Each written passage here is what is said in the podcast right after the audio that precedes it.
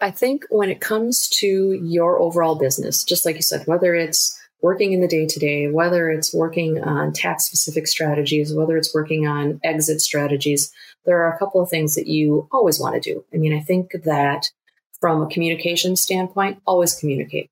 If you think you're over communicating, you're probably not, whether it's with your advisor, whether it's with your with your partners, always want to make sure that you're having discussions, you know, proactively thinking ahead.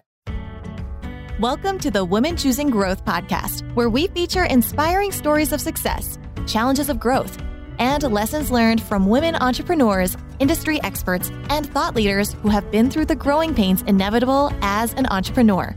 Whether you are just getting started or are looking to scale up your business, our show is designed to provide you with the tools, resources, and community you need to grow your business.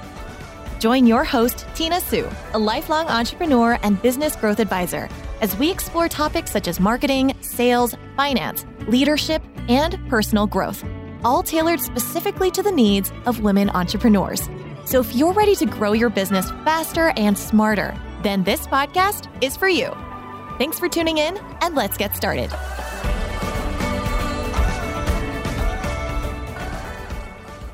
Welcome back to the show. Let's face it, ladies, taxes are something most of us cringe when we hear but it's part of the entrepreneur's life, whether we like it or not. Sometimes it seems like the more profit we make, the more we pay in taxes. But taxes and all the components that are tied to that annual return should not be overlooked or thought of as just another task. So I brought on an expert today to tell us how to navigate that side of the business. Today's guest is Kelly Runge, who is an expert in tax and business advisory services for small and medium sized companies. She's a partner at Wipfli, a tax consulting firm that spans over 20 states and three countries.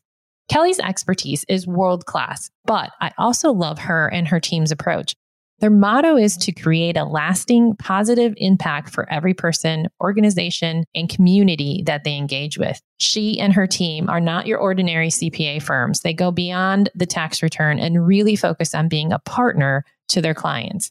She will be sharing her entrepreneur journey with us and also some important tax knowledge for you as a woman business leader to be focused on as you build your business and your tribe to help you grow. Let's hear from her.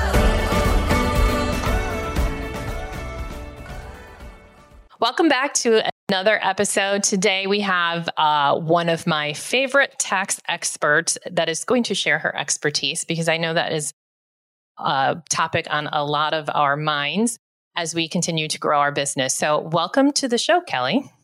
Thank you. I am very happy to be here. Before we dive into some of the questions that I have for you, I would love for you to share your journey of you have a very interesting path of how you got to be partner at a very large Midwestern CPA firm. Um, but it wasn't a straight path for you. Can you share with the listeners how you started your career and what that path looked like? Sure, I would love to. And you're right, it kind of ended up being a long and winding road, but uh, in the end, very happy with where we're at. When I graduated from college, I'll even back up before that. I knew when I started college that I was going to be an accountant. I had no idea what that meant. I didn't know what I'd be doing. I didn't know if I'd be working with numbers. I was good at math. Did that matter? Didn't know. But decided I was going to be an accountant. So I went and got my degree, got my CPA, and I started right out of college with a top 10 accounting firm. And I was there for 10 years. And even at the very beginning, my only goal was to be a partner in a public accounting firm. So I started just like everybody else, staff, senior, worked my way up, kind of worked those tax season hours, worked on mm. all different clients. As I got a little bit more advanced, I focused um, in the construction area. And I did that for about 12 years. Enjoyed what I was doing, uh, liked the work, liked the clients, liked the people that I worked with. You probably have heard that, you know, being in a public accounting firm has a lot of drawbacks when it comes to the amount of time it takes and the hours that you put in. All of those things were true, but I still really enjoyed what I did.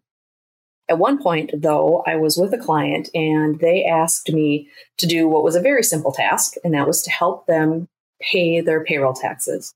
And I had no idea how to do that.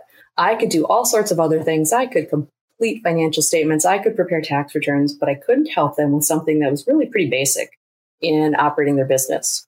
And that really had me take pause how I was being the best consultant that I could be for my clients. And that just kind of led me into this path of was my goal the right goal? Did I really still want to be a partner in a CPA firm? Just did a bunch of soul searching and came to the conclusion that maybe I needed to do something else. There was something missing. I had kind of lost my engagement. You know, where was I going to go? Which at the same time, an opportunity presented itself with one of my clients where I had an opportunity to buy into a small business. I could go out and I could do all of the things on the other side of my table that my clients did that I didn't know anything about. Preparing the budgets, paying the payroll taxes, doing the payroll, all of those day to day tasks, all of the planning, all of the operational HR, IT things that weren't part of my world in public accounting. So took that opportunity and did that after about 12 years in public accounting. Knew pretty quickly within a couple of years after I left that, okay, this isn't my passion either. It's great. I'm getting a great education, but I really did enjoy what I did when it came to public accounting and working with all of my clients. About the time I came to that realization, it was 2008. 2008, 2009, 2010 were rough years. I really felt an obligation to my other partners that I wasn't going to leave. I wasn't going to go back to public accounting. I wasn't going to leave the business at this point. We had some stuff to get through, just like everybody else did. So I stayed, um, got a great education, right? You learn more during the rough times than you do during the good times. So after about eight years, decided businesses were good. We've made it through that downturn. Everybody was in the right place.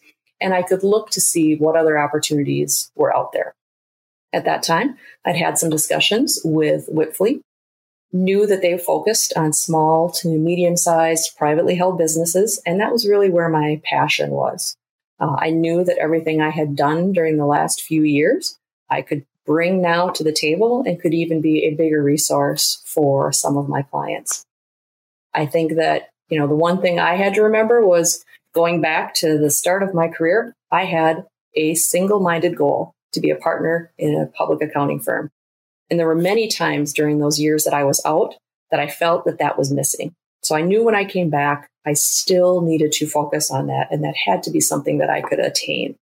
So was very clear that, you know, coming into Wipfli, this is what I wanted, even though I'm coming in at an age and a time where I've been out for eight years you know, it's a young person's game. I maybe wasn't, you know, I had to rebuild a book. I had to do a lot of stuff. I had to put in a lot of work.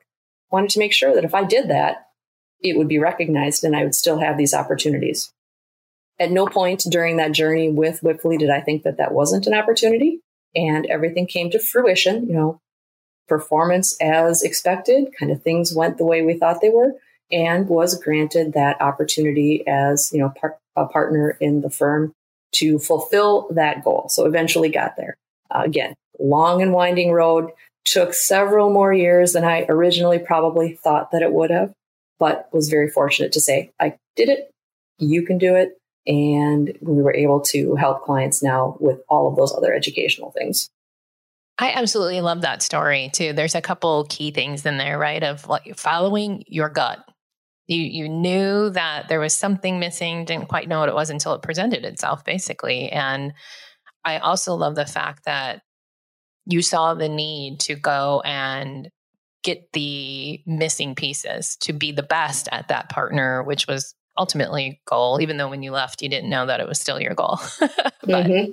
yeah you really followed your your your instincts along that winding path yeah, I think sometimes there were things that I didn't know I was doing. You know, I really felt I was passionate about helping others, you know, sharing my knowledge, learning about businesses. And when I left the first time, I didn't think I was helping. But now as I come back, I realize that, you know, realistically for a lot of our businesses, we do play a pretty vital role in helping them with things that they don't have somebody to do. So helping every day, even though you know it's not the way we maybe think of it but i think i think that brings me to one very important question um, i have several important questions for you but the first one is when people think uh, entrepreneurs are looking at their business. I know this was me in the beginning too, when I didn't have a clue. And if people who are listening are starting out on their journey, they just need someone to do their taxes, right? Because it's an obligation that we have. But a CPA really is more than that. I've definitely had my experiences with ones that were not good. And then obviously with you, I can sleep well at night knowing that whole side of my business is taken care of by an expert. Again, we talk about hiring hiring or partnering with people who are our weaknesses. That side of things, definitely my weakness. So, what should people be? First of all, actually, can you explain in a nutshell what a CPA is or who they should be looking for to help them with this side of their business? Mm-hmm. Yeah, and I do think there are always different. There's different size firms. There's different levels of um, provider. There are different needs. What you have for a need in your business versus what a $100 million manufacturing company has as needs vary greatly, right? The thing that you can do, you, you have small firms who might be able to handle, you know, startup business, everything going, but as they grow, can they continue to do that? I, one of the benefits that we have with our firm is we really can handle everything from infancy all the way through final succession and what happens after that. So it's a very broad range. Now, with that broad range, there come other things that you have to think about. You're not dealing with just one person who's helping you all the time. You team. I mean, when I have a client, there are usually other individuals that are involved in that client. So it's a team approach. And some people think that's great. Some people think, I really just want one person to go to. I want to have this and this. So there's different things to think about when you're looking at who you want that to be. Regardless of size of firm, services you need, there are things that are just general expectation. You expect technical expertise. And what you really want to look for, for me, as I'm thinking about it, is what are the other things? Are they proactive? Can they help me with other items that I have relative to my business? More consultative? Are there operational items? Are there things completely outside of it? I mean, I will get questions on insurance, registrations in other states, stuff that is not things that we would normally take care of, but I can at least help point in a direction. So, really looking beyond just a tax return preparation, that's compliance. Anybody with a CPA should be able to do compliance. You want to find an individual who can partner with you and work on the other pieces of your business as you grow. I think that's so important too, because it's, you know, what is the saying? You don't know what you don't know. Mm-hmm. So it's like, sure, you can have that piece of paper at tax time that says we've checked the box and you filed your taxes. But what are all the things that, if you don't have that strategic partner of a CPA part of your business, then you could be missing a lot of opportunities, not just from a tax side, but also from an operational side. Is that what I'm hearing you say? Yeah. And it really comes down to as you're doing that, communicating. You know, there are things that happen every day in business that you deal with on a regular basis in your business that from my perspective, if I don't talk to you once a quarter, once a month, whatever that is, there's a lot that happens that we miss. So to make sure that we're giving that additional service, I mean, there are clients that I talk with on a weekly basis, on a monthly basis, not all the time, but as things might be happening. So it really comes down to having that relationship with somebody that you trust and you can have the discussions and, you know, those communications with. Yeah, I love that. One of the biggest questions that I get from clients is, you know, as we talk about enterprise value, and I, I, know I had the same struggle, even though I wasn't planning on selling my business and that kind of fell in my lap. But it's always this yin and yang, right? Between I want my bottom line to be fat just in case I want to sell or someone comes knocking on my door. But when your bottom line's fat, you also pay a lot of taxes. So, what's your advice on strategy or how do you manage through that feeling of that bottom line versus not when when for these business owners? Mm-hmm. I think you have to keep in mind that there's two pieces to this puzzle, right? You have the financial statement piece of maximizing your business value, and you have your tax strategies. Those two have to coexist, but they're not the same thing. So when you're looking to maximize your business value, and as you get to the point where, all right, I'm going to sell, I need to consider this, a lot of times, especially in this market, what you're focused on or what people are working with is your EBITDA, right? Your earnings before income, interest, taxes, depreciation, and amortization.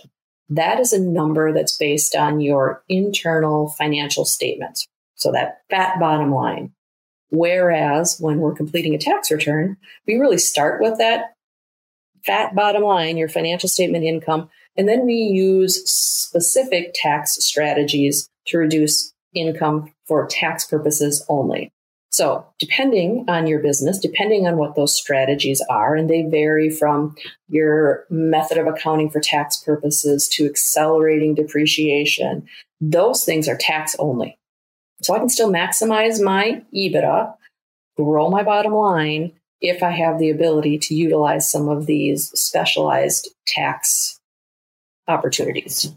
And that comes down to planning. It comes down to you know, working with your provider on a regular basis to make sure you're taking advantage of that.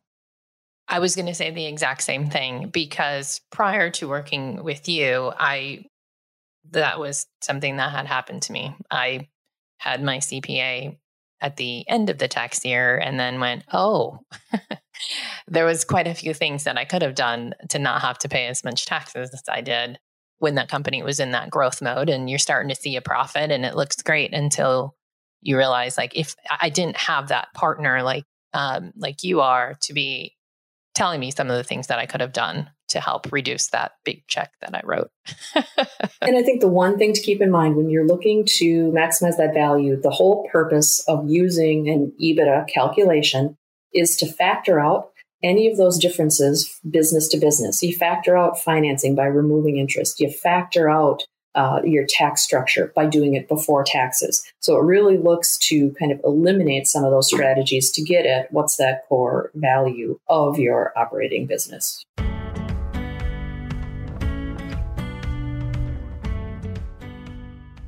Are you an accomplished woman business owner with a story to tell? Do you crave a platform where you can share your journey, the good, the bad, and the ugly? Hey everyone, it's Tina here.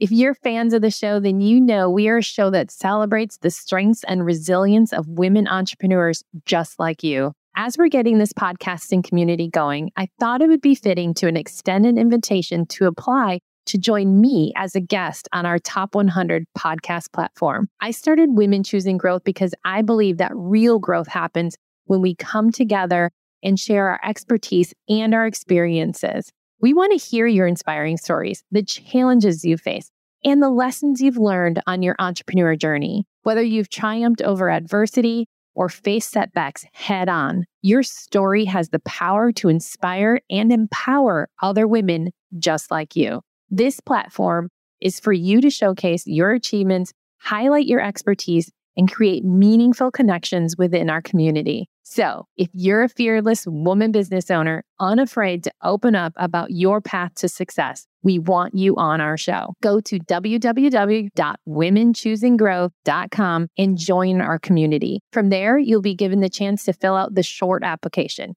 If you believe that you have a story to share, then why not? Once again, it's www.womenchoosinggrowth.com. I can't wait to feature more amazing and talented women in this community. Now, back to the show.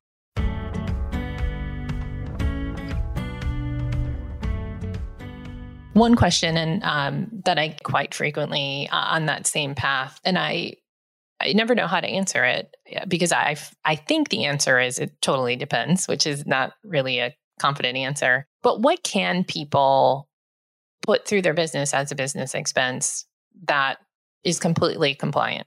Are we talking for, in general, just tax purposes or just yep. in, in general, when you're looking at it, you know, the IRS will come in and they're going to say, you know, you'll hear the phrase ordinary and necessary, right? So that could mean a lot of different things to a lot of different businesses. Are there ways to maximize strategies for things that you know you might think are personal if you're a tiktok follower i'm pretty sure you have probably seen plenty of tiktoks this year telling you to go out and employ your kids I, that I is a completely legitimate like 14 or something isn't it? Well i've had some people want to do it at one and two. So okay. there is a strategy that can be completely legitimate right? You can employ your children. If they're working in your business can you pay them? Can you use that as an opportunity to maximize a Roth or to do something else? You sure can. That also has the flip side then of people hear that and say, wait a minute, my six month old should be able to be on the payroll. So you have to balance a lot of times with businesses the reality versus their expectations. You know, we get that with a lot of things. Business use of vehicle. Do you have a vehicle? Can you use it for a business? Is that a potential opportunity? Sure. You just want to make sure that if it's not business related, you're accounting for it properly and doing all of the things you need to do. So I think when you think about what's legitimate, what can I do? Anything related to that business, ordinary and necessary is kind of going to be that key. And if you're not sure, then you do just ask your provider. There's been times where there's been discussions of, okay, can I do this? Is this something? And then we just have a discussion around it. So it depends, isn't always a bad answer because what's ordinary and necessary in one business might not be ordinary and necessary in another business. Um, a lot of nuances. That's why it becomes critical, even from the very beginning, to find an advisor that can help you. Uh, I would say more often than not, people miss opportunities in deducting certain expenses, especially as they're getting started. And that's again to your point where you said, you know, business owners have their head down, they're growing their business and they're thinking this is no big deal. I just had a party that I invited my clients to, but it was at my house and I also invited my family. Like if they're not oversharing, like you said, like if they're not sharing that stuff, that could be a missed opportunity, especially if it was a client event. Yeah. So again, I hear you say it's really key to have that person on your in your tribe, on your team from day one. If you don't have one now, make sure that you have that strategic partner. When with uh, my main business, I uh, we had government funding, so had the audits that you know, and um, so that's kind of how I always frame it. Is like if if I had an audit, if I could go back and prove it, if I had receipt or I had proof of that thing that was business related, then I feel like I'm good. and it's very important to do that in the moment. It's really a lot harder to go back and recreate the information. Now, it's been done, right? I've had clients that have had a calendar. They'd keep their manual calendars. Could they go back and recreate things that they needed to in an audit situation? You could, but it's so much easier for everybody to just do it as you go. If you know you need to do it, just take that little bit of extra time. Yep. So you can sleep at night too. Mm-hmm. Awesome. On that same focus of maximizing enterprise value, when it comes to that, uh, either selling part of their business, all of their business, or merging or any kind of acquisition, like there's so many exits, right? What does a CPA's role look like um, prior to that and during that um, situation? Planner, advisor, counselor, all of the above. Um, you know, always want to get our clients to have those discussions as soon as possible. I have been at Wipfli for 10 years. I have clients that I have talked about transition for 10 years.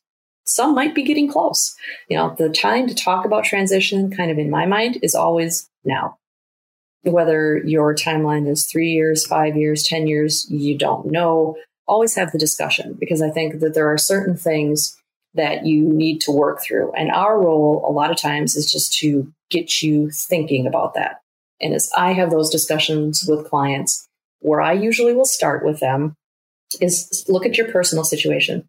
What do you need to exit you know, have you met with your financial planner? Have you modeled out what that retirement number is? You know, if you have a need for $6 million in enterprise value and you have a $3 million enterprise, somehow that gap has to be closed. So first, know what you need, right? Then once you kind of are in that position, know what you have. So whether that's getting an initial calculation of value for the company as it sits right now, it's either going to meet that need or now we can say, all right, how do I go about maximizing my business value? What kind of things do I have to think about?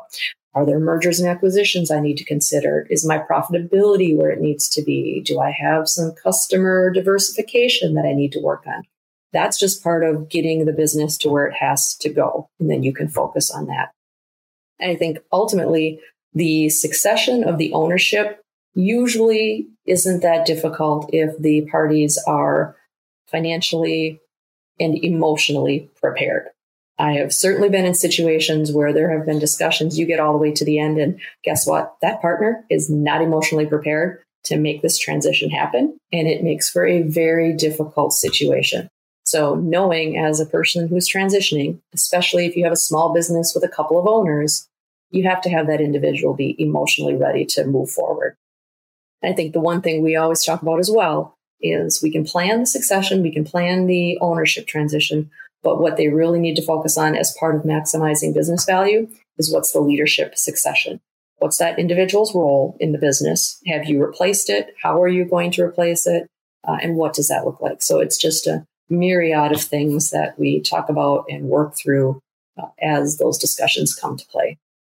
Yeah, so much good stuff in what you just said. Um, couple key points is the emotional side. It's it's similar to retirement, not just from the business side of, but just people retiring in general. They're like, wait so long for it and then they have no emotional clue of what they're going to do after that and that's a big hurdle for a lot of people imagine if you're sort of retiring from the baby that you've grown uh, being the business for so many years it's it's um i forgot the stat i mentioned it in a different episode of how many people after they've sold their business were unhappy with the sale and a big chunk of that is like oh I thought life was going to be this magical thing when I didn't have to work every day or whatever the case is. So that mental prep is huge. Mm-hmm. In that 100%. I have had situations where that mental readiness has delayed the situation and, you know, realistically can cause a more difficult transition, harder feelings. It's not as easy. It's not as clean. So, you know, even if you think you are, you need to can you know, you need to be sure. You need to, you know, be in that place. And that requires a lot of discussion in those situations. It's your accountant, it's your banker, it is your attorney. There is a team of people that you have to work with to kind of make this happen. The sooner the better is just what I would always say. Yeah, and I heard you say that too that and and I've said it several times that thinking about the exit, we just talked about what that actually looked like, but if you're thinking about that day 1 of building your business or day here, today's date, if you're listening to this and haven't really thought about the end, because there's a lot of prep that goes into it, like tactical prep and then also mental prep. 100%. And there are so many options in today's environment now. Is the mergers and acquisitions environment different than it was a year ago? Probably. But I mean, you always want to kind of stay in tune with what's happening in your industry. What does that look like? And what are your potential options for transition? Is it internal? Is it family? Is it private equity? You know, what does that look like for you? And start thinking about it. And it, you don't have to have the answer because some new opportunity could walk right into your life. Correct. Somebody with that bucket of money, never know when they're going to come in the door. that is true. I mean, I talk about that. Uh-huh. That it happened to me. I, you know, I thought you I did. was going to have that business for a long time. Yeah. And opportunity can come knocking. Mm-hmm. Or there's the other side of things, which not to be on on the sad side, but you know, there's death, there's disability, there's divorce, there's any number of things that aren't the positive someone coming knocking on your door that if you don't have that plan of what of the what ifs can throw even a bigger wrench versus if you've talked about it with your tribe like you said your attorney your cpa your advisors partners if you're not the sole business owner. So many things you can do to prep and just make that easier. Correct. 100% accurate. We talked a lot uh, today from everything from just who, what, what kind of CPA to look for, why that's important to have that person on your team as you grow your business, some of the tactical things about, you know, profitable profit and loss statement versus your tax return and how to kind of manage some of those to the exit if you had to summarize everything, what what are the things that the listener should really be taking away from today? I think when it comes to your overall business, just like you said, whether it's working in the day to day, whether it's working on tax specific strategies, whether it's working on exit strategies, there are a couple of things that you always want to do. I mean, I think that from a communication standpoint, always communicate if you think you're over communicating, you're probably not. Whether it's with your advisor, whether it's with your with your partners, always want to make sure that you're having discussions, you know, proactively thinking ahead. I think the other thing following up on that is don't just plan, execute. You know, how, what do you need to do to put things in place? You know, you can plan and plan and plan and plan, but if you never kind of make that leap to do the next thing, you're not going to move forward. So, in addition to being able to plan, make sure you have the people and the team in place to help you execute on your strategies. And maybe the last thing is to be just a little bit more deliberate. Don't just let things happen. Kind of think through what is that strategy, deliberately go after. Go after the people that can help you. Look to your resources. If you don't have someone internally or that you know that can help you with a go to market strategy, reach out, ask somebody to find you those resources everything is there. You might just not know where to find it right away. Mm-hmm. We've heard from so many experts that have been guests on the podcast that uh, mentors are huge in the growth of a business. We've all had them in different expertise, different timelines of our of our journey. So, yeah, I think that's important. Don't be afraid to ask for the expertise or the help yeah. I mean, I think you yourself said, where did you start out? Where did you kind of find some of your early successes in the people that you were with in some of the groups? Same here, you know, find out where you have those resources. Is it industry groups? Is it consulting options? Is it tech groups? You know, what are the things that you need to kind of open up your eyes to help you grow in the different areas that you need to grow? I don't care what business owner you are, you aren't able to do it all. You need a team, whether that's an internal team or bringing in resources to help you from the outside. Various places to find them. I think that's a perfect place to end this conversation because I couldn't have said it better myself. well, I appreciate the opportunity to sit down and chat with you today.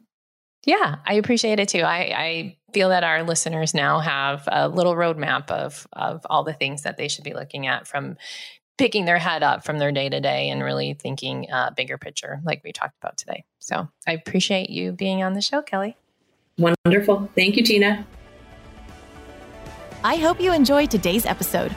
Please be sure to hit subscribe on your favorite podcast platform so you never miss an episode. The Woman Choosing Growth Show is not just another podcast, it's a tribe of women helping each other grow. So please, Share this podcast with all the women entrepreneurs that you would love to see succeed.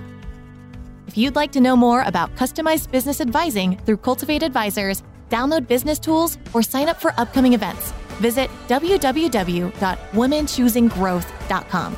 Once again, that's www.womenchoosinggrowth.com. Remember, we are in this together. See you on the next one.